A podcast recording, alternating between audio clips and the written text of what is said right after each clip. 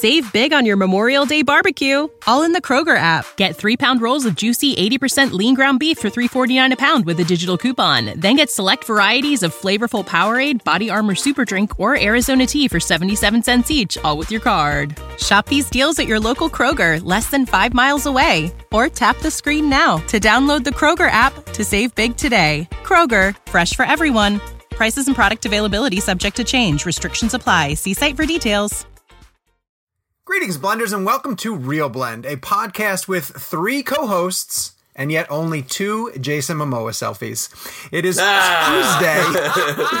Tuesday, and that means it's show Permission day, to take a selfie. and that means we are live on Cinema Blend's Facebook page. So if you happen to be watching the stream over there, please drop us a comment, and producer Gabe will send it over to us. So let me get the introductions for this week's show out of the way. My name is Sean O'Connell, of course, the managing director at Cinema Blend and one of three illustrious co-hosts of the weekly ReelBlend podcast. And it brings me tremendous pleasure to also turn the microphone over to Kevin McCarthy of Fox 5 in Washington, D.C. Kevin, hello.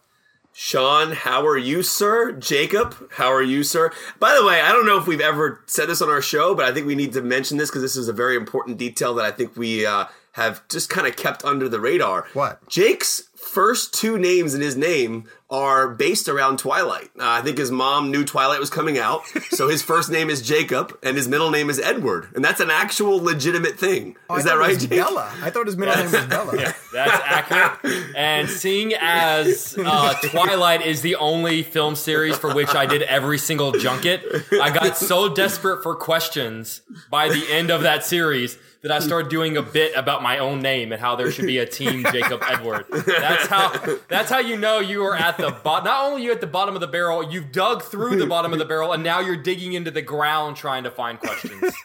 if you actually secretly walk through Jacob's Jake's house, uh, at Twilight is bed sheets, uh, his pillows. He's he's the biggest Twilight fan you'll ever meet. in My your biggest life. concern is why would you be secretly walking through my house? if anybody sees your house, see, That is Jake Hamilton of uh, Fox 32 in Chicago. Official official introduction. Jake, how are you, sir?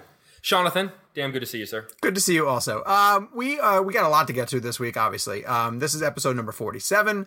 We are working our way towards episode number 50. As we get into the the heart of December, it's ridiculous that that this year, the summer blockbuster season, uh, has broken off a piece of itself and moved into December because it feels like we have a million blockbusters coming and then um, just junk it like like an insane amount of junkets. If you guys have been listening to the show on the regular, you know that the three of us typically uh, travel to uh, press events most of the time in New York and Los Angeles. We've been able to sort of run into each other at events for Aquaman. Kevin was talking about the fact that that last weekend he did. Kevin, what did you say? You did to L.A. to New York to L.A. back Yeah. to the what, East Coast. It was insane. Yeah, Thursday night I flew to L.A. and then Friday morning I did Spider Man uh, and Mowgli in L.A. and that was Christian Bale and Shameik Moore. And then I flew back to New York Friday night, landed at 1.30 in the morning. And Saturday I did Mary Poppins and If Beale Street Could Talk. Sunday I did Aquaman and Ben is Back. Then flew back to L.A. Sunday night uh, and then did Deadpool yesterday and Bird Box, and then flew home last night. And now I'm with you guys Insane from and, DC. and we have How do you not get upgraded more often? I do not understand how you fly this much and don't get upgrades. Zero upgrade on any of those That flights. I- blows my mind. I Well, the fly less reason than you is- and I get upgraded. The reason is is because well, I fly like 150,000 miles a year, um, but the DC to LA route is probably one of the most popular routes in the country. I would assume, E- and same with New York. So yeah, I mean, I, I mean, I, I always Tell them who you are. no, but I, I You I, are the co- co-host of ReelBlend. no. I mean, Just, that is just true. lead with just say that as you're walking onto the plane, and then just drop your crap on the Yeah. first first class Oh. seat that you see. and then and then they throw me in a middle down. seat in row 40 if it happens if I, if I say that. next to some guy who was passing extreme gas. oh, oh my that, would- god! that, All would the be Kevin. By the way, I, I, I have a special place in my heart. Gabe is already people- losing it. We are for- already for- so off. No, the he rails. likes this. This is good material. But people that pass gas on airplanes, you know, I, I will say there. I'm being I'm being serious about It's a this good for a topic. second. It's a good topic. No, I'm being serious about Yeah. this. Here, it, with it's you. such it's such a stealthy move, and I, I honestly I don't get mad. I'm kind of impressed that people pull it off because you don't know who it is. I'm being serious. Right. Like it's. I look around and I look for people's facial expressions changing, and Dude, No. no, Um, no. we're gonna- there's a gonna- there's a special circle of hell for people that that, that fart on an airplane. but uh, Jake, Jake, I mean, we fly as much as we fly. Okay, we have to move on. We really No, have to no, move no. on past this As- topic. to keep us brief, does it happen a lot to you on the plane, Jake? Not it happens to me all the time. No. I don't know why. Is it me? Is it me that I'm? Is it you that's actually doing it? No, is it me that just the people? I don't know. I have no idea. You're getting such a hard rap from Gabe. We are going to move to news because we have so much to get to this episode. Um, we're going to play a, a round of Rising and Falling. We're going to have um, an update on the AFI release their top 10 list. It's going to get to us to talk about a couple of the movies that we've been able to catch up on the past couple of weeks, movies that are in the Oscar contention. We are going to have a spoiler free review of Spider Man Into the Spider Verse.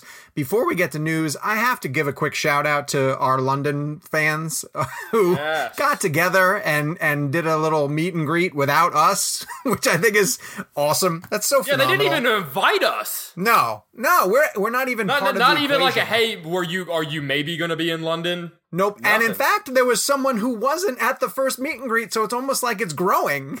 we're not even we're not even part of it anymore. So uh, if you guys find a way to get together uh, in your own markets because you all happen to be fans of ReelBlend, please send us pictures, and we will continue to share that on our social, much like we share uh, reviews over on our iTunes page. We have. Um, 66 star ratings. We have 35 reviews. The latest came to us from Brendan Wagaman. Wagaman, Wagaman. I'm going to go that route. Brandon, who says, great for commute. Oh, this is really cool. I don't know if you guys read this yet. This is a podcast I typically listen to on my commute. I do about a 15 minute to and from commute to my work. A lot of times for podcasts, I typically just save it for the next ride to and from work. But this one, once I'm done with the commute, I stick my earphones in my ears and finish the podcast as I want to hear it all the way through to the end. Great podcast to listen to. So I think that's fantastic. That's Thank awesome. you, Brandon. Thank you, Brandon. Thank you, Brandon. That's awesome. You're a good man. Uh, news. So last night during Monday Night Football, this is Tuesday, we're recording this, the second trailer for Captain Marvel dropped.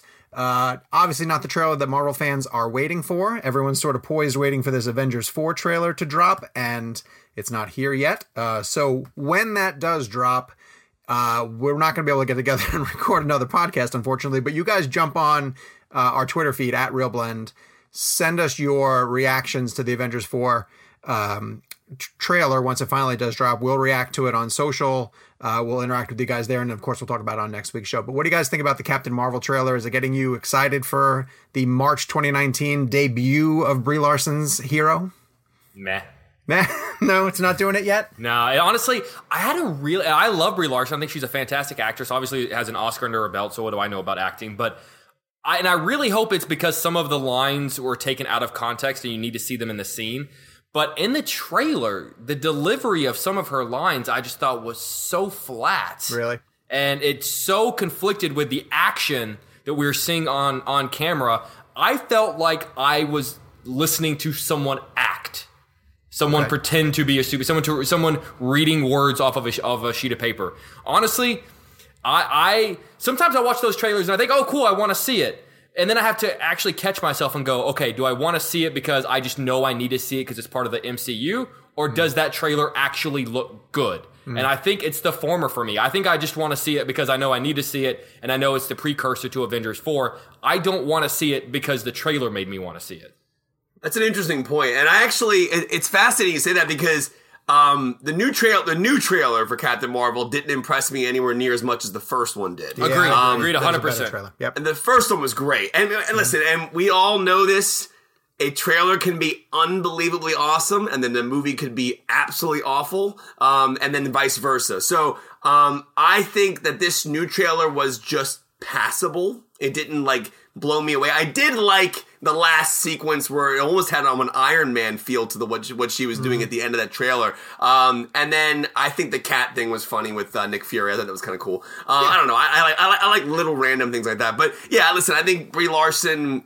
Uh, I think she's a great choice for Captain Marvel. Uh, we can sit here all day and debate about how the trailer is going to imply how well the movie's going to be, but we all know Marvel's brilliant at misdirecting um, and and the way you know. So you know, I I don't put a ton of faith into a trailer and how the outcome of the film will end up being. Um, we all Ready Player One was a great example. The first couple trailers for that movie weren't amazing. And then that final one with Take on Me was amazing. Uh, and the movie was clearly amazing. So, um, yeah, I mean, I'm with Jake. I think the, tr- the trailer didn't do much for me this time around. Had some cool stuff. Um, uh, but yeah, the first one, the blockbuster scene in the first one was so cool. That that to Yeah. me spoke to the '90s. Nothing in this trailer really felt '90s to me.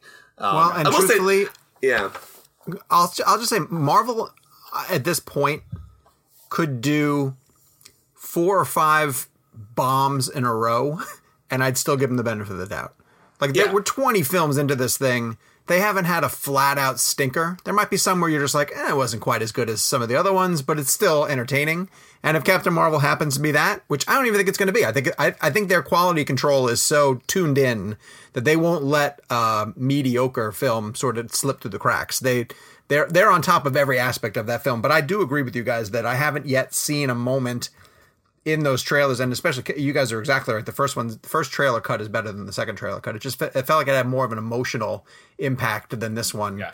That Um, first time that her became hero Yeah. in that first trailer was such a gut punch. Like, a, oh my god! And using it again this time sort of felt like, hey guys, remember remember when we did it the first time? Wasn't that really cool? Like here I it is know. again. Here it is again. Well, and Guys, truthfully, uh, once it hits, I mean, Avengers Four is right behind it, and it's just going to decimate everything. You know, so you, I don't know. We'll see. pardon my ADD, but when we get to the Clint Eastwood uh, uh, blend today, just remind me, just remind me that I said, remind Kevin about the connection to the mule. Just remind, just remember that. Just don't. I'm, I'm, not, I'm not making a joke, Gabe. I just, I'm just don't. I don't want to forget because I don't have a pen. Just Gabe, remind write me that I down. said that. Yeah, remind me I that I didn't even that. mention the fact that this week's blend game is Eastwood Blend, and people have been we playing along on social, and I absolutely appreciate that. And later in the show, we are going to Good play reaction on social. Hashtag Eastwood Blend. And do we mention now that the three of us have found out now that we're lucky enough to get Clint? We're all going out to Los Angeles uh, this weekend to interview Clint uh, for the Mule. So And super it's excited My about that. first time, Sean. You've gotten him before, and Kevin, you've gotten him before. Yeah, this is my fourth time. This is like, uh, the, but the this is kind of crazy. I'll, I'll tell a very thirty second quick story about Clint Eastwood. I was in the hallway waiting, waiting to do the uh, interviews for the movie Sully, and uh, Tom Hanks's room was unoccupied at the moment because he was waiting to get there to do his interviews.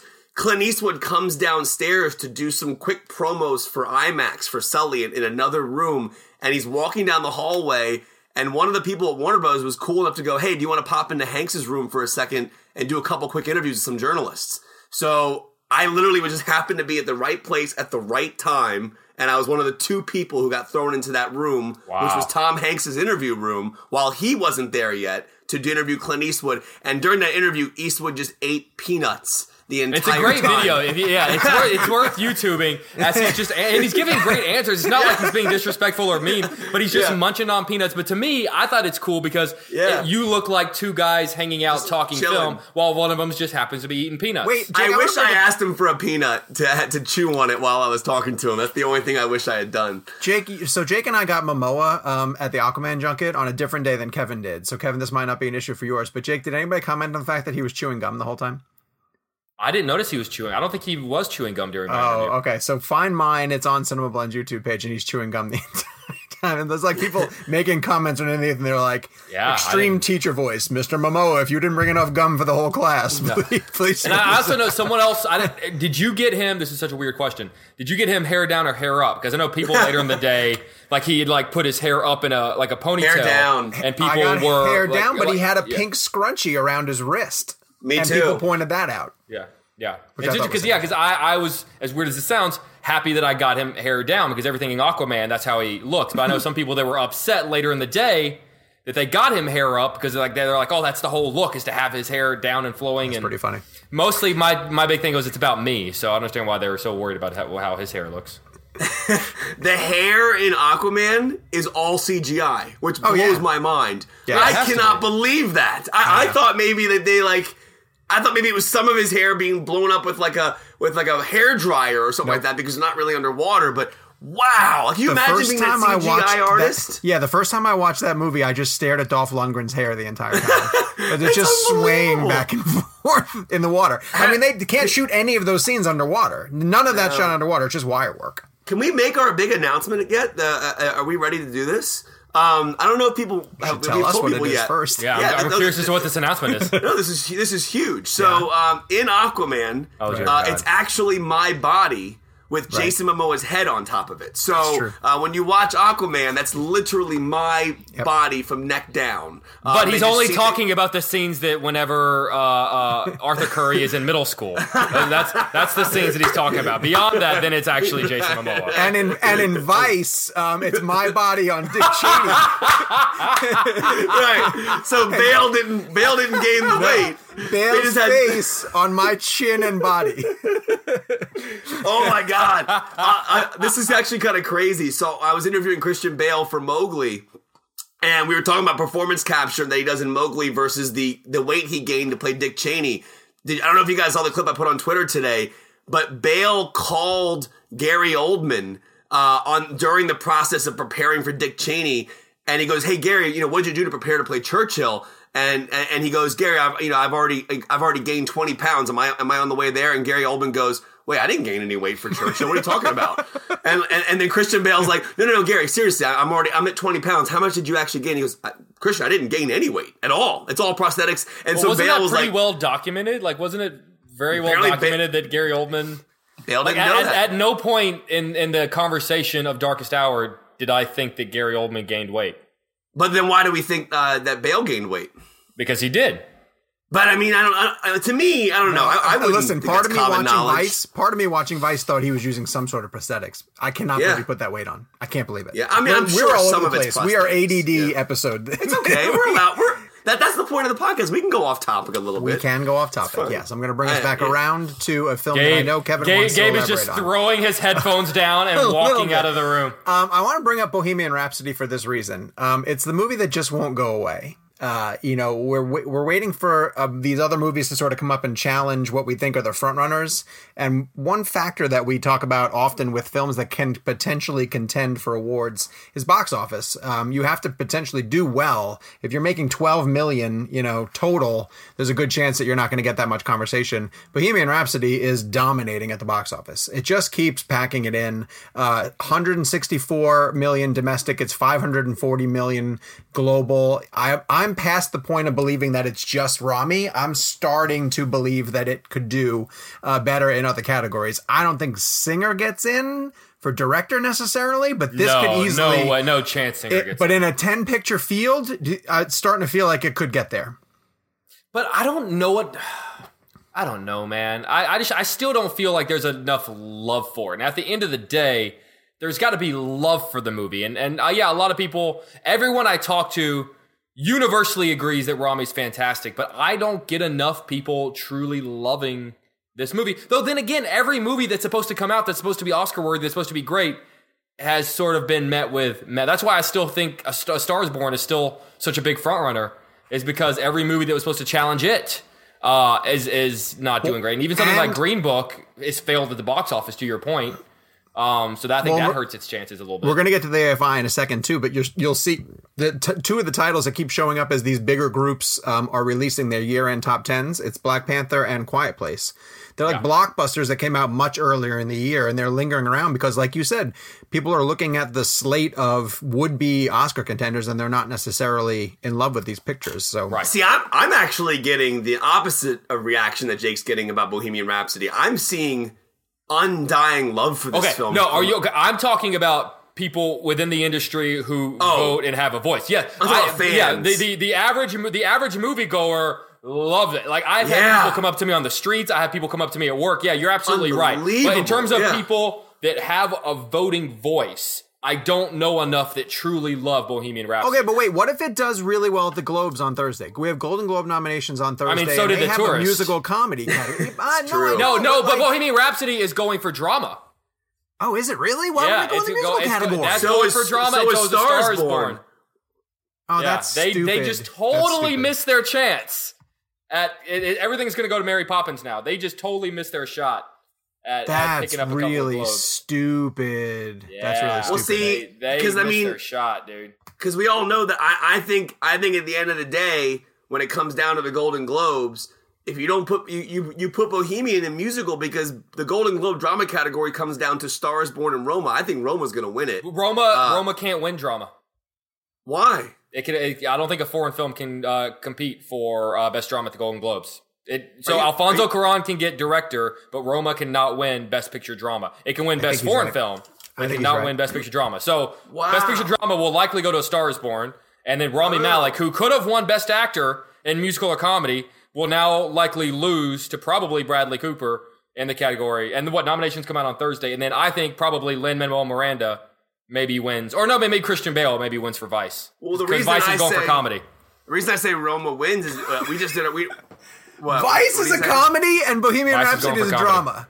Yep. What Well, Vice, is. Vice is Vice is it, it is a comedy at times. It's right? funny, you- but I, I think terrifying. Vice is a better. Yeah, I think Vice is a better fit in comedy than Bohemian. Though then again, Yeah. it also depends on your definition of the word musical. Like, i- is a movie about music a musical? In the in, in the same tradition that Mary Poppins is. Yeah, I see what you're No, saying. I think Mary Poppins is a straight up musical. No, so Mary Poppins is a straight up musical, but is Bohemian Rhapsody a musical? No, uh, it's an interesting question because see here the ar- there, there's two different things here that are happening. In the music that happens in Bohemian Rhapsody happens within actual concert footage and Yeah. real practicing of musicians.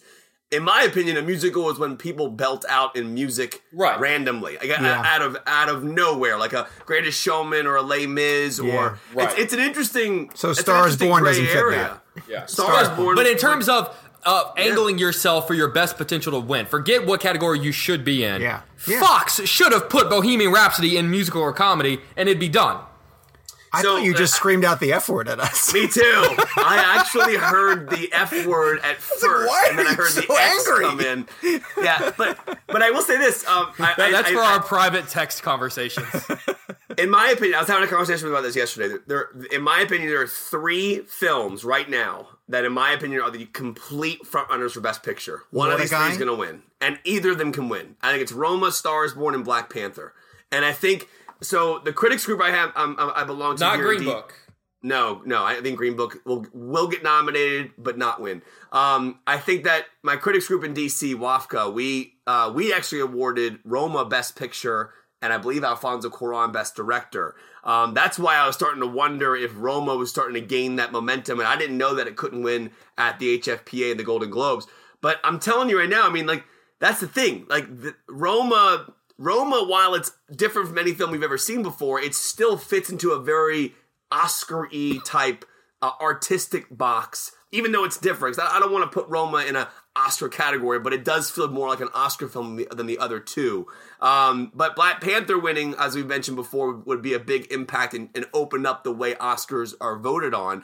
And then the second part is Star is Born, which, in, in my opinion, out of the three, is the better film overall. So I think either of those three can win. I am curious where each of you lie right now, as if you were to, if you had to make your prediction at this moment, what would win? Best Picture? Yeah. I, I would probably say A Star is Born. Because here's the deal is that we talk about that inevitable backlash that usually comes in January after the nominations come out. It happened with La La Land, it happened to Social Network. Right. But it but then the favoritism falls to usually that second movie that people are loving. And I don't feel like there's a strong enough second movie. Yes, a lot of people like Roma, but a lot of people like are on my, you know, even though not on this podcast, uh, but but I know a lot of people aren't as much on the Roma bandwagon, I and think- their and their voices just aren't as loud because it doesn't make them seem as cool. I think Roma's a much bigger threat than you think it is. I think I, I actually think Roma is one of the biggest threats to any film winning this year. I think mean, you're we- discounting the fact that a lot of older uh, Academy members are not going to sit through that movie. I don't, dude. If the artist won Best Picture, which was a black and white film that took you back to the pre-sound, Yeah, but that and but that was also a love letter to, to themselves. That was "Aren't we so great?" There's nothing Roma- about Roma yeah. that complements itself. All right, well, let me bring up this. Let's get to this. We're going to get to Rising and Falling, and I want to. Wait. Sean, real quick. What's your what, what do you think wins? If you had to pick it today, what wins? If I had to pick it today, I would say Star is Born, but I, I think, think so. Yeah. I think that that is also the movie.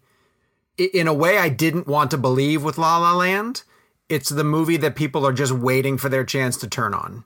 I think But have you have you noticed how Stars Born's being handled? It has not become that film. But Like, you, at this- that but that normally happens after nominations come out. I don't know. I think La La Land hit this point in December. See, I think No, Stars see, I, think, Born. I think it really hit its point in January. But, but I Stars think Born really hasn't done. Yeah, I think in that second wave of after the nominations are out, that's when Roma has the chance to, and especially if Roma for whatever reason ends up leading in in the number of nominations, like if it gets a lot of below the line because it's a technically wonderful film, if it turns around and says this is such a respected film and pushes that narrative, it could get ahead of Stars Born. But I think it's what down to those what two. technical nominations would Roma get that A Star Is Born wouldn't get? Uh, Because also A Star Is Born will get all the acting nominations. I don't see Roma cinematography? getting. You don't think Stars Born could get cinematography? I think it, I think it's well shot, but is it like? yeah. is it- okay. All right. I mean, See, Roma will definitely get a cinematography nomination. Okay. I that's would one. even argue that's that. Well, I would even argue that that dog First poop Man is dog poop a First- category. I think First Man would get in over in cinematography over. No, you're no, uh, yeah, over- you're, you're that's fair. Okay, so Stars cinematography is Born. one, but I could see Stars Born getting the sound mixing and sound editing nominations, course. and Roma not getting them. Are we going to get Bradley Cooper and Lady Gaga performing at the Oscars? yes, yeah, they they've said already they yeah would. they've already said they would. If yeah. that song gets nominated, they'll perform it. Does Bradley come out in character? no, I mean, I can't imagine. Uh, uh, You- you're just you're just singing. no, I'm being serious. Like, did he go have No, a I hat know what on? you're saying. It's going to look a little bit strange if he's look just. Bradley Cooper. Well, Right. It's and uh, when they all came out and for Les Mis, they just were. They, didn't they just like come out in regular clothes, like regular yeah, but, clothes, tuxedos? But Cooper that's- was like disappeared in that role. Like, I, I can't imagine Bradley Cooper playing that I, I song. think he's going into Oscar night thinking this could be the moment of his career. I doubt he's going to be worried about putting on a cowboy hat and whether his facial hair is the same. I think he he's thinking, look, I'm giving you the performance. Isn't that good enough? Now let me get back to my seat so I can win. I Best think he should reenact the Grammy scene from Star is Born and just go up there himself. what he's accepting is a what he's. Oh my god! It would still be better than some of the performances that have occurred during the Oscars. Could you imagine if Gaga got up there winning to win Best Actress, and then Cooper went up on stage? Stumbles up. Like, no, but no, no, but like, like in the way he would do it, like uh, he would just kind of walk up there just to give her a hug. We would all go, "What's gonna happen?" Like, but I mean, clearly, but that that's a that I can't believe that scene was like shocking. I couldn't believe that. Um, all right, I want to get to Rising and Falling this week, and I want to start it with the AFI, who released their now. Um, what was the other group that we did already? Ooh, I have a good falling. By the way, um, Hold on uh, for a second. What? But, Kevin? but what? real fast on the, on that on that scene in Stars Born. That's actually one of the most devastating scenes in the film for me, especially when uh, if you people who've seen Stars Born after that scene occurs, when Dice Clay has to carry him to the shower. Yeah. like that scene made me. I just started weeping Because it's a I- great it- scene because you also understand Oh. it from the perspective of a father where you just Yes. ruined my daughter's moment. Yes, and he's like, that sitting was- there trying to help this Yeah. guy, and but he's also angry at him. Yeah. And I, see, I think Dice is not getting enough credit for true. his performance. I love he is Dice. unbelievable. Yeah, I get in that, but film. I mean, I, honestly, I'd rather live in a world where Sam Elliott has an Oscar. Oh, I agree. I, I just think that. I mean, you guys can all agree with me. Dice isn't being talked about at all. It's No. just Oh, it's, no, it's not at all. Elliot. It's yeah. So I mean, I is mean, he I'm- even listed on that? Like, whenever we, so whenever you we get these screeners, we talk about getting screeners. A lot of times on the on the back of them, it suggests some of the people and categories it would like to be nominated for. um, under supporting actor, obviously it would have Sam Elliott, but did it have Dice on there? I don't, I don't think know, so. but he's he's very so. understated, and am- that- that scene is amazing. It really I want is. to pull back the curtain just a little bit. We have show notes that the other guys don't look at at all, and in it we have all these great topics. And as the show continues, Gabe just scratches them all out. Can we just wait, wait, wait, wait, Why can't we just go? No, of why course we can. No, minutes of longer? course We'll that's the point of the show. longer. That's the beauty of the show. But the beauty of Yeah. Gabe is that he scratches off all these fun things that we were going to talk. The about. beauty of Gabe is that face of his. Yeah, That's the beauty true. of Gabe, and that's how Jake just got five more minutes on the show. He, he just doesn't want Wait, any I have a topic. good to- falling. I have a good falling. he, he doesn't want any topic to get Christian stale. That's all. We'll just move on.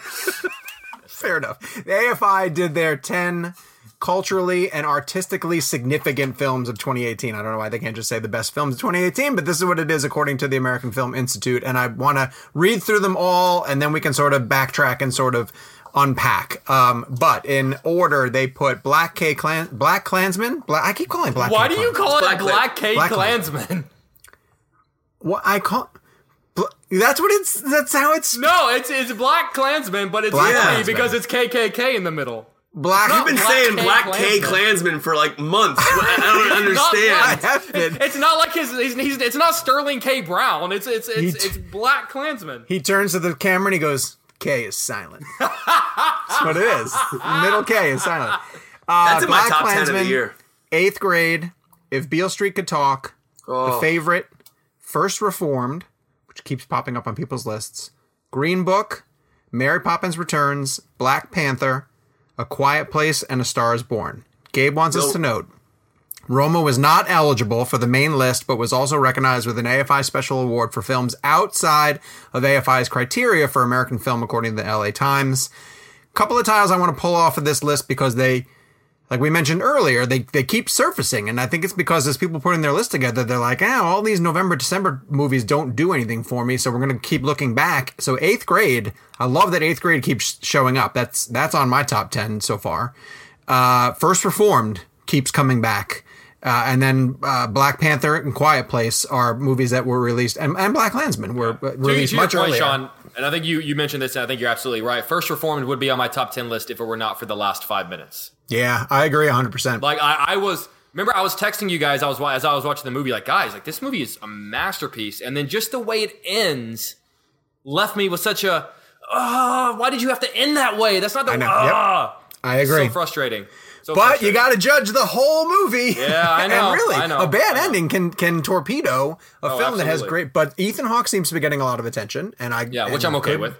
Yeah, I, I and First Reformed is is being trumpeted a lot by the critics groups. Now, it, it strikes me as a movie that definitely could just do well with critics groups. Um, Yeah. But I don't know how it'll if that will help it necessarily in its Oscar race. You know, Sean, on that list just now, you mentioned if Beale Street can talk, and I, I just had the opportunity to see that over the weekend before doing the interviews. I gotta say that film blew my mind. Like it just, I- I mean, in, in the sense of the cinematography and Nicholas Britell's score, who did the score for Moonlight. Um, for any of our audience out there, when this film hits your hits your market, um, it's a platform release, so it's opening on the 14th in some markets. and Then it goes throughout Christmas, and I know Jake did the Q and A last night. It is it's so powerful uh, and it's so beautiful to look at in regards to shot choices. um, but I did not, and, I, and this might sound ignorant to me.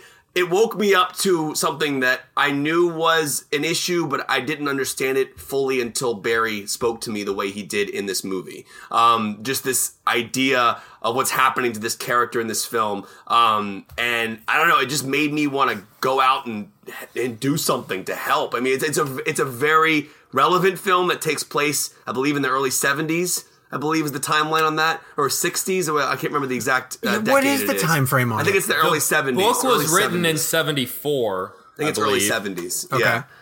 But I mean, it's just it's unbelievable. And KiKi Layne, I wish she was getting more um, Okay. uh, discussion around her performance because she's amazing. Well, and so I want to, and Jake, hold on to your falling because I definitely do want to get that and remind me if I move off it because I don't want to move off it. But um, Regina King is plays the mom of Kiki's character in the movie, right? Yes. And she is showing up at the top of anytime they're doing best supporting actresses by category, she's winning. And I I loved Beale Street. Beale Street is in that 10 to 11 spot for me right now. It's when I keep moving into my list as I do my end of the year and it kind of keeps slipping off and I can, I'm going to revisit it. Um, I don't remember her having a performance that stands out to me. Like, how come she's across the board blanket being put at the top of a category like best actress, best supporting actress? Did, did, I did you guys that- leave that that movie saying like, oh, her performance was unbelievable? The two leads to me were better. Uh, I, I agree with you. No, I agree, and I think I went into the movie after buzz about Regina King had already started, so I was sort of I was more looking for Yeah. stuff. But I tried to picture if I didn't know any buzz about who was getting the most attention. Honestly, if I had to throw a nomination to someone, I would love, and I don't foresee it happening because I'm not sure he has enough screen time because he really only has one scene. Brian Tyree Henry. Oh, yeah. that yeah. moment where he talks about, without getting into it, essentially talks about what happens to someone in prison. Yeah. I, Oh, to God. me, I mean, to me, that is the ex- that is the reason supporting actor. Uh, the cat that category exists. Yeah. For someone that can come in and just have, I think, I think literally the scene is 12 minutes. Have a 12 minute scene and have me walking out praising the movie, loving the movie, but going, my God, that 12 minute scene was Yep. unbelievable. Yep. Well, the, the the beauty of that scene, and and we can be vague about it because we actually don't know what he's talking about specifically Right. yet. Uh, and and Jake talks about that scene specifically. It's the horror in Brian's eyes Yeah. in that sequence. His eyes Um, change. Yeah, eye- you're absolutely right. His eyes, you could tell when he starts talking about Oh. prison. Yeah. something like a like something rolls over in his eyes, and he just he seems like a different person. to give a- just a brief perspective, basically Stephan James's character runs into Brian on the street after not seeing him for a few years, and Brian Tyree Henry's character has gotten back from um, from prison. And if I remember correctly, the reason he was in there was not at all uh, the, what he should have been in there for the time frame he was in there. It was like he explains that to Stephan. It was it was wrongfully he was wrongfully put in there for the time period he was. Uh, I think he took a plea, I believe. Well, and Um, really fast too, just to sort of mention because there's probably a lot of people listening to this who haven't had a chance to see Beale Street yet. The reason Yeah. why it's significant is because by the time that we get to that performance in the movie, we already know that the lead character has been imprisoned for something that Right. he's saying he didn't do. So a lot Right, of this is filling in the gaps of um, is he going to get a chance to prove his innocence and get out? Um, and and he and then in the course of that, the way that that story is told, I think it's beautifully structured. You get Yeah. to a person who he knows who has been in prison, also- so the weight of the fact that he's in prison is is weighing on all of us anyway. And then you meet this guy who is obviously affected by a prison's term. Yeah, and it's not a spoiler. I mean, it's just the character is just telling his stories about his prison experience, and we're talking about Brian Tyree Henry's character specifically. Uh, but that's If you're unfamiliar with who Brian Tyree Henry, he plays Paperboy in, in Atlanta. He's Atlanta. An, an amazing actor. But this scene specifically, great widows Jake, too. Oh, Widows, yeah. Jake is so right though that it, it- it's it's almost it's it's what he doesn't say is what scares me the most. Yeah. because he never really goes into exact details of what he went through in prison. But we start, Yeah. I start picturing it and imagining the horrors of what happened Right. to him. Um, But what he doesn't say is far more horrifying because what what we imagine he's talking about Yep. is far more horrifying than if he had said X Y Z happened to me. Yeah. That's why I always found not. This is a strange connection to make, but that's why I always found Seven to be so uh, brutal because in Seven, it, you never really saw the acts take out. You just saw the aftermath and or an explanation of it. Right. Um, especially, especially, especially lust. That's the one that always horrified me. Just the explanation of what happened. So to me, the power of a filmmaker, if you can help us visualize what it is without actually explicitly showing it to us, you've done your job. And I think that's what Brian Tyree Henry does in that scene so well. But to answer Sean's question about Regina King, yeah, I think I think she's amazing in the film, and I think her sequences are incredible. But I would argue that, like Jake said, Brian Tyree Henry, in my opinion, had a stronger uh, uh, connection to me uh, from the film. But also, I think Kiki and Stephan are not being talked about enough. Right. Like I think they are just. I mean, if you if you talk to Barry Jenkins about how they shot those scenes uh, ac- across the window as they were on the phones in jail.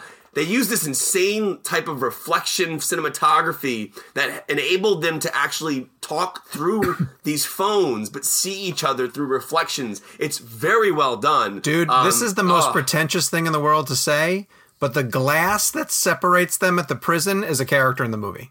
I agree. Yeah. I agree with you. It is a character in the movie, and every time they were across from each other in Mm. that scenario, I just felt the weight of. The, it was like a villain. It was like an antagonist, yeah. I agree, Oh, dude. That was a super pretentious thing to say. right? I know. No, I'm God, joking. No, no, no. You're absolutely right. No, you're absolutely right. Dude. Seriously. Well, the scary part, that, that, I mean, Sean's 100 percent right. That glass, that glass is the is the film's subject. Right. That's what the film is about. Is that separation for for for nothing? And the Right. the crazy thing about the glass is that they can see each other so clearly, but they can't touch each other. Right. And yeah, there are some scenes. Yeah, it is. It is so powerful. Which is why I'm Um, glad M Night Shyamalan's doing that spin-off in January because I want to see what happened with that character later. Uh, Jake, you had a falling. I do have a falling, uh, and I never thought I would say this. Incredibles 2.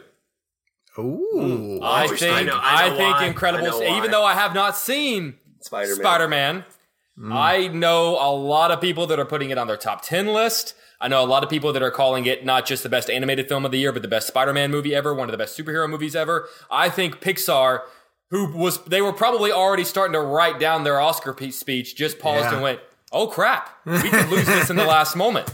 Right. Well, when they looked at the landscape and saw the Grinch, right, and and like no real competition, they're like, "Oh yeah, we got this in We the got bag." this. Yeah. Yeah, we're going to talk about Spider Verse um, in a little bit, but So wait, agree or, 100% or right. a agree or disagree that I, that Incredibles 2 is falling?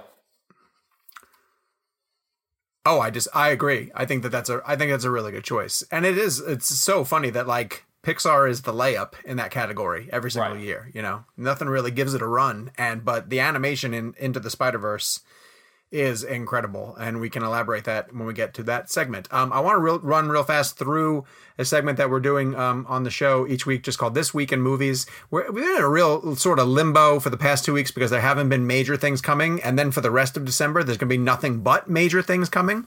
But there's a couple of movies that are coming out this week, and and as I rattle them through, uh, if you guys have something that you want to weigh in on them, whether you just it's more like a recommend, don't recommend, whether people should go see this. Um, Mowgli is uh, Legend of the Jungle is reaching Netflix. People can actually start watching it on Netflix on December 7th, on this coming Friday. I think it's going to be in a few theaters. Uh, Natalie Portman is in Vox Lux. Julia Roberts is in Ben is Back, and then Mary Queen of Scots is doing its limited release.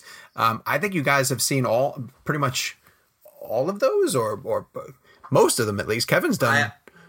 I, I've It- seen three. I have not seen Vox Lux, but I've seen the other three. All right, I can talk to Vox Lux if you want to. Um, it's not good. it's not good. I My didn't, favorite I didn't Sean like it. quote from his review is Natalie Portman lost a bet. She plays a. It, it will. I, I will just say that she becomes um, a pop sensation, a Kesha esque pop sensation. Um, but the the thing that triggers her to become this massive global pop star is a school shooting um, that she was like one of the lone survivors of. It was a really weird movie in the first place because you endure this really difficult school shooting scene um, at the beginning of the movie, and you wonder like where does that go? And it turns out that this girl who be, who was a survivor of it. Took all of her pain and suffering from surviving this and channeled them into pop music. Um, but then she just becomes like a like an ugly person. Like she's really horrible to people and she's totally insensitive to people. And it's it, it was a really odd odd project, and I don't necessarily know the point of it. And it just left me feeling really really cold. So I don't know. That's coming into theaters this week. Um, Kevin, t- w- tell me about Mowgli. Like, is it? I've heard it's really dark and disturbing.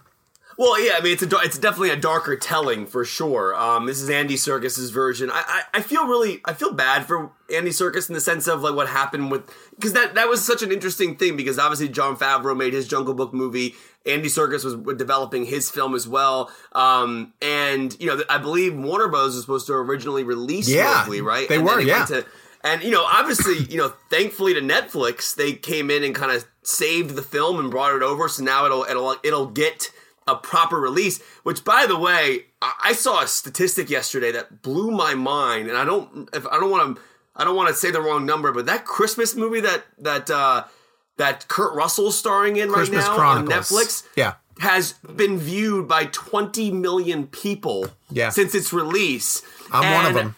Actually, we Right. watch it as a family.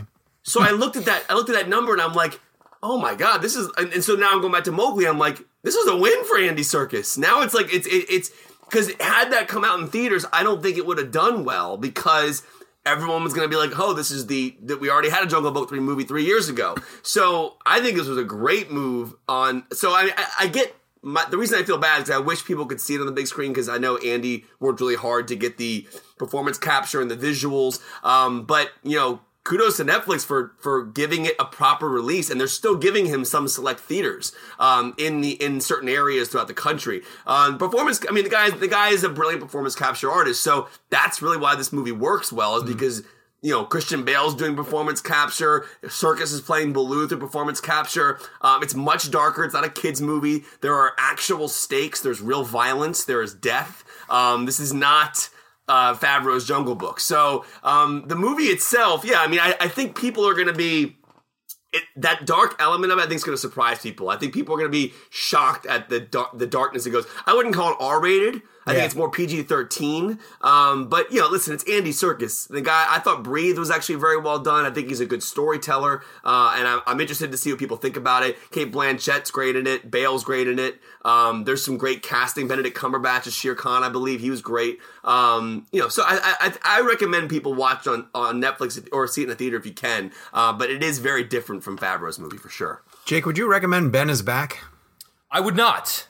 Uh, I I'm with I you. feel it feels like two different films that don't add up to something that is worth recommending. The first part is a fairly decent sort of uh, unfortunately uh, sort of a very similar take as as what we're getting with beautiful boy where a mother is dealing with the fact that her son unexpectedly returns home from rehab whether he was given permission or not is unclear at the beginning uh, given permission to actually leave rehab he shows up the mother seems very naive yet also aware of who her son is because she's hiding jewelry she's hiding uh, you know prescription medicines and then so that's the first half of the movie, and I was sort of into it, and and I I love Julia Roberts, and any excuse where she's giving a good performance, she never really gives a bad performance, but she seems to be giving a particularly good performance in this film. So I was digging it for a while. I like Lucas Hedges; he's he's a, he's a good actor. Obviously, he's in just about everything these days. And then the second half of the film, and correct me if I'm wrong, the second half of the film is essentially about the two of them in the car looking for a lost dog. And yes, Yes. it does act as a catalyst for other things that are going on, and it does launch him into a few other things. But it is fair to us to say that the second half of the movie is Lucas Hedges and Julia Roberts in a car looking for a dog.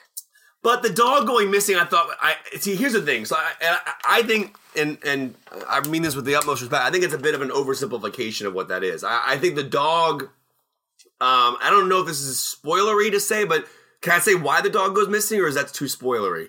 No, Yeah, okay. All right. anyway. All right, never mind. We'll move on. But, We'll okay, get- here, we'll- here's the deal: is that, that, that it should have been. It, it, it should have that should have affected me more. I, I don't know. I, Okay. It's it's I I say skip it. I, I thought agree- the dog was a was a I good agree with. Kevin's bit that yeah, the dog means more Yes. in the grand scheme So of the just movie, dog missing. Yeah. but they lean on it a little bit too hard. Yeah. So Uh, um, I, one thing I will say, by the way, Peter Hedges directed that movie, and this this I, when I saw I saw him in New York on Sunday for the interviews. This this is fascinating to me. If you look at the majority of Peter Hedges' films, most of them have a person's name in the title. What's Eating Gilbert Grape, Dan in Real Life, Ben is Back, Pieces of April, The mm. Odd Life of Timothy Green. So I said, I asked him, I was like, why do you, why do you do that? He goes, well, what's funny is my next movie also has a name in it. It's because he finds that putting the person's name in the writing or the title helps him center the story more. It's like a mental thing. did you say Kinda cool. Dan in real life too? He wrote Dan in real uh, life. Yeah, yeah, yeah. And Lucas know. Hedges is actually in that movie, has a small role. I just thought that Ben is back was a little bit long, and so someone needed to trim the hedges a little bit. Um, I want Kevin to talk about uh, the Christmas. Oh, that was great. Thank you. Thank you, Sean. Kevin had an that opportunity was to good. see a film that I'm super curious about, but I don't know if he can talk about it yet. Uh, you saw Once Upon a Deadpool. Are I able- did. Can you talk about it? I, I don't know that I'm under any kind of embargo. I mean, I, I mean, here's the thing. I, I- I guess I won't give my official review, but I'll, I'll tell you what it is. I mean, the trailer. what the hell is this movie? What is it? Well, so I actually went back and watched The Princess Bride um, over the week uh, yesterday before my interviews. And it, it, it- if you can imagine The Princess Bride, it's the same thing. So basically, if you remember Princess Bride, we, we open up in we open up in uh, ben, Fred Savage's room as a kid, right? His grandfather's reading him that book, and then takes us through the story of The Princess Bride with Cary Elwes and um, and Robin Wright. So this is the same. It's the same thing. I mean, the trailers show you that too, but very very similar. They just throw Deadpool two. It just happens to be the story he's telling. Um, but so how not. much of the actual Deadpool 2 movie is in it? Like So- 80%? Yeah, it's a it's it's the majority of the film, but on top of that, since the cool thing about Deadpool is that because he's under a mask, there's a lot of alt jokes. Yeah. So you you're getting different versions of the jokes than you saw in the film at times. There's also different scenes. I mean, the trailers the trailers show you this. Remember the not sold. trailers? I know Jake's not sold, but in the trailers you saw the up moment. You Yeah. saw the uh, Yeah. I mean. Oh, oh, by the way, so that that joke at the end of the trailer where Fred Savage is joking about Fox and, Yeah. and Marvel, that goes that goes more extreme than that. It's actually really funny. Um, Okay. But yeah, I mean, if, if you like Deadpool two, it's basically Deadpool two a bit filtered, but in kind of a funny way. Do But they do beeps? Do they beep out curses? Oh yeah, oh Okay. yeah, yeah. There's All right. beeps. There, yeah, you- you'll see. I mean, it it is exactly what you would think Ryan Reynolds would do with a PG-13 version of Deadpool. So Okay, but let me uh, ask you: If I only thought Deadpool two was okay, is there any point in me seeing this movie? Not no. I mean, but but I love Deadpool too, and a lot of people right. did. So um, it is. Ba- it's basically like you rewatching Deadpool two with a with about ten to fifteen, maybe more minutes. Uh, I, I don't. I don't want to give an exact More of it? No, no, no. I'm, I mean, I'm talking, I'm talking about the Fred Savage element. I'm talking about the um, they they alter some scenes. Um, but I don't I don't want to say much because I don't know what I can say yet. But I will say that the film, if you're a Deadpool two fan, it's the movie you saw with a bit of a different spin. That's uh, that's kind of all, right. I can say. But I mean, I, I I enjoyed it as a Deadpool fan. That's all I will say. So if you're if you're a Deadpool two fan, you there's no reason you won't like it. Okay. Um, I want to get to a spoiler free review of um, Into the Spider Verse. And it sounds like we're doing it early, but the embargo has lifted. We can talk freely about this. Review embargo is lifted. Uh, next week, by the time we get to go, the Aquaman review will have lifted. So I want to save that for next week. So Spider Verse doesn't open until December 14th, but um, oh, Jake, you haven't seen it. Oh, shoot. No, so this this is fun for me. Sorry, sorry, Jake. Kevin, let's do it briefly, and then we'll get to Eastwood Blend. Um, there's a lot of hype around into the Spider Verse, and I went into it with expectations through the roof. And I'll just say that it topped them. Um, this is actually, I, I put this on social media too. This is my number two movie of the year, and my number one is Infinity War, and this is my number two movie of the year. And it's it, it bothers me a little bit that my two movies um, for 2018 currently are superhero movies, and I don't know what I'm going to see between now and the end of this year that will that will shake that up. Um, but there's they're the two movies that emotionally moved me the most, and and of, of course that's just because of my connection to the characters in the Marvel universe, um, and especially Spider-Man. And Spider the Spider-Man, this is such an incredible Spider-Man story. And the funny thing about it is that it's mostly Miles Morales' story. And I'm not, I didn't grow up reading Miles Morales. I read Peter Parker, but it gets the, the, all the beats of somebody who gets the Spider-Man powers, what they have to go through, what they have to sacrifice. Um, how they shoulder this load, how quite often they don't want to shoulder the load. Um, it focuses on uh, villains that we haven't seen on screen before and gives them uh, all the justification for why they should be there. The introduction of the multiverse, which, if anyone's paid attention to the trailers for it, you know that there's something that happens that triggers multiple versions of Spider Man to come to Miles' world, and they basically um, teach him how to be Spider Man and they're drastically different from like there's an overweight Peter Parker who has his own sort of emotional issues, um, but then there's Spider-Man Noir who's voiced by Nicolas Cage who's from the 1930s. Um, there's Spider Gwen. Uh, there's Spider Ham, which is a pig in a Spider Man suit, and it's by Lord and Miller. And a friend of mine, when they came out of it, they were like, uh, you know, look, I'm a huge Star Wars guy and I love Solo, and I was not on this bandwagon before this, but now I want to see what Lord Miller would have done with Solo. Like, they're so smart and they're so, um, they just understand their material so well. Uh, and there's a moment in this movie. I, I, I'll, I'll say uh, this isn't a spoiler. We knew that Stan Lee had a cameo in it. Uh, the Stan Lee cameo in Spider-Man into the Spider-Verse is the moment in the film when I started crying, and and then I cried through through, through pretty much the rest of it. Um, it's it's fantastic. Um, I'm giving it five stars out of five. Second best movie of the year for me, and uh, it it just it floored me on every level. Yeah, and, and we, it's important to say that Sean is one of the biggest Spider-Man fans I've ever met in my life. So um, you have to take what he said very seriously because he's very close to the character, um, and that is the, probably the truest review you're going to get of that film in the sense of what a Spider-Man fan would expect from this movie. Uh, I come from a perspective of somebody who did not read the Spider-Man comics uh, uh, obsessively as a kid. So uh, we've had this debate on the show before. My favorite Spider-Man movie of all time is Spider-Man 2, uh, Sam Raimi's film. Uh, but and Sean has had issues with that. that being said, I'm with Sean on this. to me, it's for my rankings, it's right there with Spider-Man 2. So I, it's it's my tied for my favorite Spider-Man film at the at the moment. Um, Lord and Miller are, for lack of a better term, geniuses. I mean, these guys are so in tune with what fans love and know about characters, but making them feel different and special. Uh, you know, 21 Jump Street was a great example of that. I mean, they really kind of turned that into their own thing.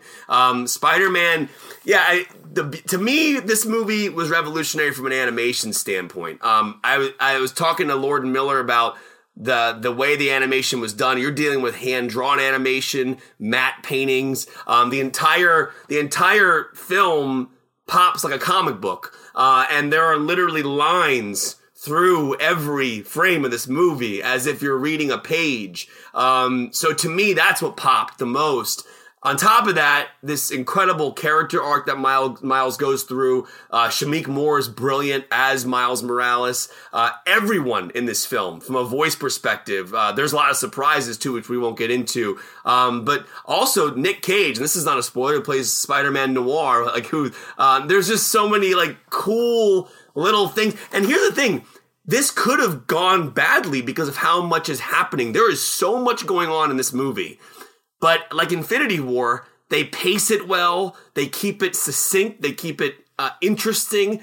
But to me, the best thing this movie does is that it simultaneously has a very important message about diversity representation, but also always keeps you entertained. It never feels like they're trying to hit you with a message.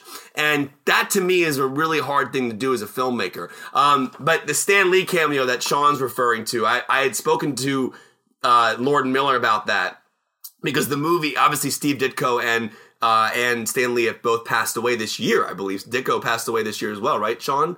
I Am I think wrong on that? Okay, Um, maybe I, I, I, but he has think passed you're away. right. Yeah, yeah. Mm-hmm. So, um, but so that it- it's a there's a lot weighing on on this movie about those two guys, uh, those two heavyweights gone. Yep. Um, and that yeah, that scene is pretty incredible. I asked Phil Lord about what the art is to writing a Stan Lee cameo because you know the Stan Lee cameo has become such a staple in these Marvel films. He gave a great answer to it. He actually revealed what the cameo was in my interview, which I won't say here, but I'll put it up online. I don't think it's too much of a spoiler, but we can get into that later. Well, but what I'll say is they.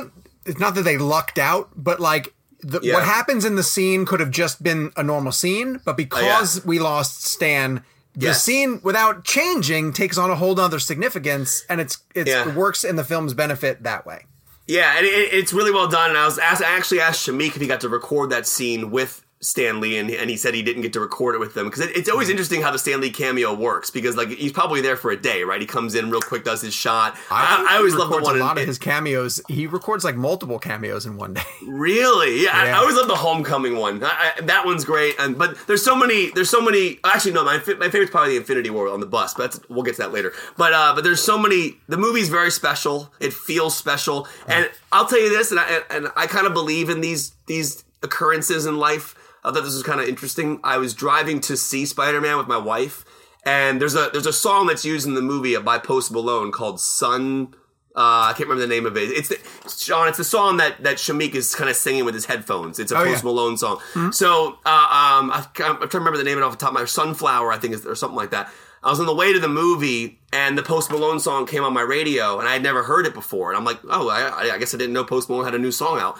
So I park my car, I get in the, in, into the theater, I go upstairs, I sit down in my seat, and 10 minutes into the film, this song comes on. Yeah. And it's like this like very strange chain of events, and the song is now positioned as a f- song on the soundtrack. It's actually, um, I think it just kind of happily became part of the movie. So um, that becomes kind of a through line in the film as well. So yeah, I mean, the animation in this movie is just stunning. I've never seen anything. Anything look like this ever? It Yeah. looks so cool. It's so well done. Jake, do you know when you're going to get to see it?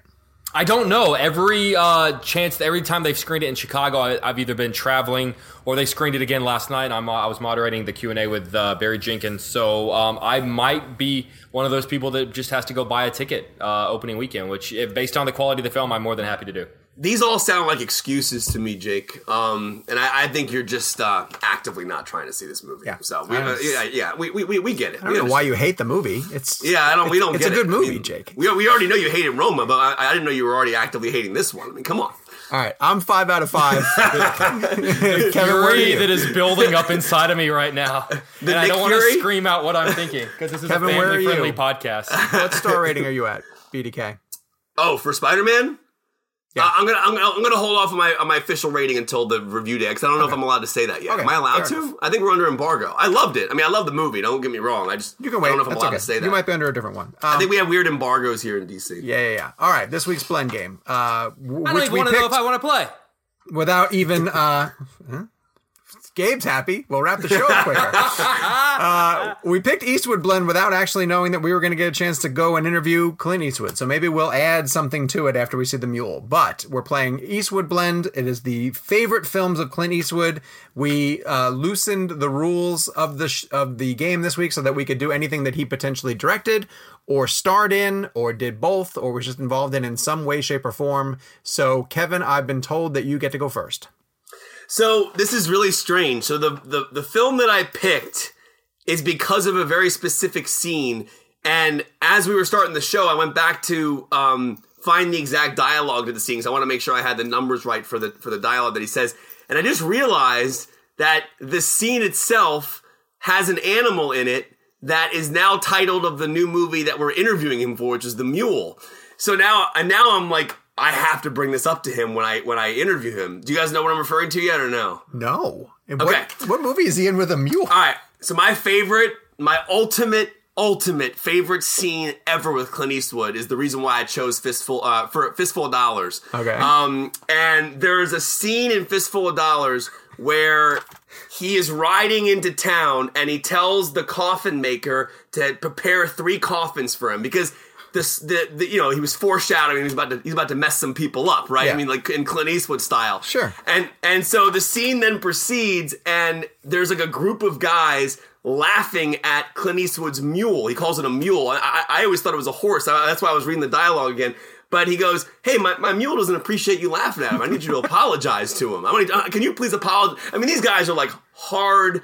Like like criminals that he's referring to. Like, can, can you please apologize for laughing at my mule? And they refuse to apologize. So he just blows them all away. I mean, it's like, like Clint Eastwood style. And then when he rides back away, and by the way, it, it's the subtlety of how he says it. You know, my mule doesn't appreciate you laughing at him. Can you apologize to him? I mean, it's so beautiful. Watch the scene if you haven't seen it. Um, and Sir Sergio Leone, obviously, this is the Man with the No Name trilogy. I mean, Good, the Bad, and the Ugly is probably my favorite film of the trilogy, but this scene alone, hands down, my favorite thing Clint Eastwood ever did. And so, so remember, I told you he told the guy to prepare three coffins. So he ends up killing four guys. So he ends up uh, dry, or you know, taking back off uh, to leave the town, and he goes, "Oh, my mistake. Prepare four. And it was just like I don't know. I just love the I love the way he executed that scene, and just the way it's shot. And the Leone with his extreme close-ups on his eyes. Um, I don't know that when I think of Clint Eastwood, that is the ultimate scene that I go to. I remember talking to him. I interviewed him. The first time I ever interviewed him was J. Edgar. It was on red carpet in D.C. And I think I had gotten back to the station and I was showing people that scene over and over again. But just look it up on YouTube. It's Fistful of Dollars. Um, just type in like mule scene or co- type in if you type in coffin scene. Coffin's probably the word the word that'll help it come up. But now that I'm thinking about it, and I'm interviewing him for a movie called The Mule, which I know is not. I mean, it's playing a drug mule. It's a different type of mule, but I gotta I bring don't that care. up. You have to bring it up. I somehow. have to bring that up. That, that Kevin is going to use two and a half minutes of his four minutes setting up like the connection and trying to over-explain how he understands that they're different kinds of mules. But, That- and that'll I mean, be Clint's response. It's not that kind of mule. Oh my god! At some point in the movie, at some point in the movie, if he says something along the lines of "prepare three coffins," just as a throwback, which I don't think he'll do, Right. I'm, I'm gonna, it's gonna be my number one of the year. I mean, it's, it's, it's, gonna, it's gonna be, it's gonna be amazing. Not But, the uh, film, just his own interview just that scene. be. Um, but listen, I, I know that's an obscure, a very obscure thing to bring up, but I was just thinking about that, and that's my favorite moment he's ever had in a movie. So that just by default becomes my favorite Clint Eastwood performance. But again, I mean, listen, the guy has done a zillion things, and there's a million things to choose from. That's just my personal connection That's to what the, that's so. the point of the game. That's the beauty Yeah. of the blend game is we pick Yeah. favorites and have uh, uh, really weird reasons why we choose them. So let's get to let's get to Jake's. Jakey, you're next. Uh, if you remember last week uh, was Stallone Blend, and Yes. I chose Creed because I said that it portrayed one of my all-time favorite cinematic characters as uh, a very human, broken person, and and and proved that our heroes have the ability to age and weather down and potentially get sick and get cancer. And that sort of also sort of applies to why I chose my favorite Clint Eastwood movie uh, as Unforgiven. Because we grew up with, well, not we grew up, a lot of people grew up with Clint Eastwood being uh, the man with no name, being Blondie, Dirty Harry, whatever the case may be. There's just this almost uh, impenetrable sort of cinematic hero that was always going to ride away into into the dust, and, and we were always going to sort of wonder what happened to this guy, and he was always just this unbelievable badass.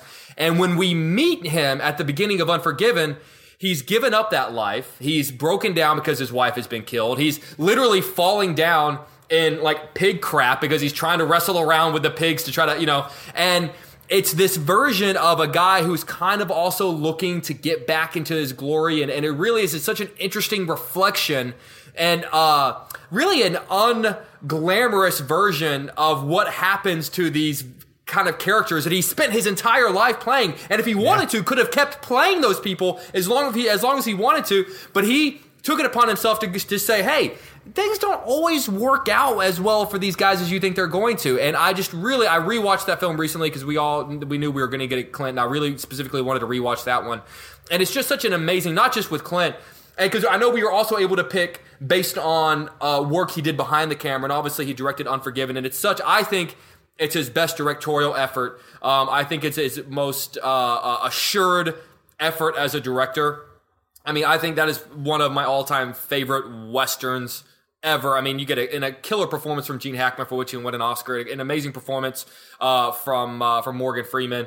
Uh, just really, it's it's just uh, both his work in front of and behind the camera, what he's able to say about, in my opinion, his own legacy and the characters that he spent his entire career playing, and almost not spit in the face of them, but say, hey, they're not as as uh, as ongoingly cool as you think they're going to be, I think says a lot about him as a storyteller. So that's why I choose Unforgiven. Which is interesting because that's exactly like it's funny that Jake everything Jake just said is great because that's literally what Unforgiven was was was that aspect of that character in a more realistic, right. grounded level. Right. So that it's and, almost and that, like a few dollars more once he's the, seventy years old. Exactly. That, that and that's kind of it's interesting that we both found that route, but different sides of it because I I loved that over the top, just like nobody can touch me. I, I, you know that that that character that we had in in in the Man with No Name in the in the Leone film. So yeah, it's funny though because Unforgiven really is that is that more grounded, realistic version of who that person would end up right. becoming. Um, I always just liked the way he would just deliver his lines in the, in the in like the Dirty Harry films or just the un- the untouchableness of that type. I mean, you really can't have an appreciation for one without the other. I don't think exactly. you can appreciate Unforgiven yeah. without the Sergio Leone trilogy, and yeah. and obviously, I don't, you know, I I think the Sergio Leone trilogy is made better by sort of in theory thinking that what happens to this guy is is what is him in Unforgiven. Can I ask a stupid question? I all my life I've said Leone. Is that not right? Leone, Sergio Leone. I think it's Sergio Leone. Leone. Leone. Okay. Sergio Leone. Well, my apologies. I I uh, I apologize for my uh, mistake. I made him. I made, I made a mistakey. I always thought it was um, Leone because there's an e at the end. I get to go next, and I just want to, before I give my choice, point out that Clint Eastwood doesn't get enough credit for the fact that he made two movies where his co-star was an orangutan. Uh, every every which way you can. I was wondering it's every, any which every way which but way, but yeah. I was yeah. wondering if anyone was going to joke. I mean, those are legitimately two movies that he made that are just like redneck soap operas where his co-star is is an orangutan. Like, I mean, imagine if we were journalists back in the day covering those movies. We'd be writing infinite stories about Clint and his orangutan. They're fantastic films. If you haven't seen them, please look them up. Um, I wanted to pick an Eastwood film where he was a director also because I think that's such a significant part of his career. Um, um, and the thing about Eastwood as a director that is fascinating to me is that um, because he's made some amazing, amazing films, he gets, uh, and because he's Clint, he gets the instant credibility that like when you know that there's an Eastwood movie coming, you automatically you put it on a pedestal and you wait to be potentially proven wrong, right? And every once in a while, he he proves you wrong. He gives you like a couple of body blows, but they're not great movies. It's like Flags of Our Father, Changeling, Invictus. They're movies where like there's good things going on in them, but you would never be like, that's a great movie. You know, like I'm gonna put that movie on now, hereafter. You know, like there's there's a bunch of movies in here where you're like, oh, the new Clint, and then it turns out to be like true crime, you know, or blood work or something like that. You're like, all right, that wasn't a Clint. But then when he delivers the haymaker you're just like, whoa, what? That was incredible. This is Clint. Why did how come Clint can't do this all the time? And the one that floored me the most that I'll always go back to as as my favorite work of his is Million Dollar Baby. Um, Wow. and Million Dollar Baby is so incredible for for this reason. Um, it is an awesome boxing movie for most of its run. Right? It's this grizzled trainer who doesn't want to train this girl. Uh, Hilary Swank is so great as the spunky, you know, just I'm not going to go away, so you might as well start training me. Uh, Morgan Freeman's terrific as uh, the counterpart to Clint, the two grumpy old men, sort of, and then he finally sees something inside this girl that he's going to uh, train her and bring her up, and they rise the ranks, and and it could have been a Rocky movie, right? And then, and spoiler alert if you haven't seen Million Dollar Baby, but turn this podcast off right now and go away. That movie changes gears and takes a hard left turn when she becomes injured. And it becomes this quadriplegic story and this girl in the hospital bed and the and the father figure who's grown to love her. And in anyone else's hands, that movie probably falls flat on its face, and you just don't believe, you know, either of the storylines, and and you sort of question like, what the heck happened? But this, the the back half of Million Dollar Baby, devastated me because Clint handled the material so wonderfully, and I don't think he's always the most subtle director, but I thought he just perfectly balanced uh, the two materials between uh, the relationships that were so pivotal to the beginning of Million Dollar Baby to make it a really riveting uh, up through the ranks sports movie to then change gears and become this amazing uh, talk about what do you do when somebody who you love is is hurt beyond compare and isn't going to be able to bounce back? Do you pull the plug? And tremendous, tremendous, tremendous movie that deserved every accolade that it got that year, and I think it caught most people by surprise. And that I think is is the movie that people circle and they're like, yeah, but do you remember when he came back with Million Dollar Baby and it swept the Oscars? And and every time he has a new one coming, we're always like, maybe this is the one, and it's quite often not. Quite often it's like J. Edgar, but Million Dollar Baby to me blew me away. I respect your passion in that film. I just I didn't love Million Dollar Baby. I don't know how Jay felt about it. I, I I felt I felt it to be very manipulative. Um, I, I I I think performance wise, there's some great storytelling in there. Um, I I just I remember liking it a lot and then revisiting it and just feeling very manipulated. Um, like I feel like there are there are times where you can feel like a filmmaker is just trying to make you feel bad or feel man, uh, uh, and I think um, it, it subtlety and that aspect. Yeah, I thought it was a bit overdone. Now. I mean, it's interesting because, like, directing wise, I still my favorite movie he ever directed is Mystic River. Um, so I, I always kind of go back to that one. I think Million Dollar Baby is very good. I, Jake, are you are you in love with that movie? I'm just, I'm just I honestly and I- have not seen it since it came out in theaters, and uh, which was what 14, 15 years ago. Yeah. and I mean, and and that if that math is correct, I would have been fourteen or fifteen years old. Um, so I it needs a revisit before I can definitively say what I what I think about it. And I'm in no way diminishing anything you just said, Sean. I, I'm just reacting to that film in general because, I mean, the beauty of what we all do is that we are all touched by different types of movies for different ways. And, you know, you don't love Forrest Gump, I love Forrest Gump. I mean, there- there, I mean, re- regardless of what uh, I say, I respect every word you just said. And I'm like, Yeah. I, and you're actually making me want to revisit it. I mean, here's the thing I could pop Million Dollar Baby on tomorrow and it could end and I could go, oh my god that's one of the best movies i've ever seen in my life i mean Right. it's possible that at the point in my life when i saw it maybe i was in a weird emotional spot i have no clue where i was emotionally when i first saw that movie so i kind of after what you just said want to revisit it solely based on your high praise to see if i maybe missed something Sweet. I know at the time you told me you wanted it to Hillary tank. Oh yeah, see, there we go, there we go. Yeah, I, I, I'm really, I, I actually do want to ask Clint Eastwood on Sunday. Lena, if you're listening, my job is available. I do Doesn't wonder pay though. well. Do you think? Do you It's think? open. Do you think Clint Eastwood uses Sprint Eastwood, like even so he can get good like cell service? I do wonder that. I sure hope um, so. I, I, I mean, we can ask him on Sunday because I would love to know if, and also, um, um, if know what sometimes- you Why are you here if you would can't end answer, this? Kevin? He, Kevin, he would answer million dollar maybe. Ah, yeah, and then you know sometimes when I go into interviews, I have some, you know, I have some uh, some spots on my suit from my hair, so maybe I can get a, a, a lint roller Eastwood, yeah, to to get it off on when I go Clint to roller? the. Uh, Yeah.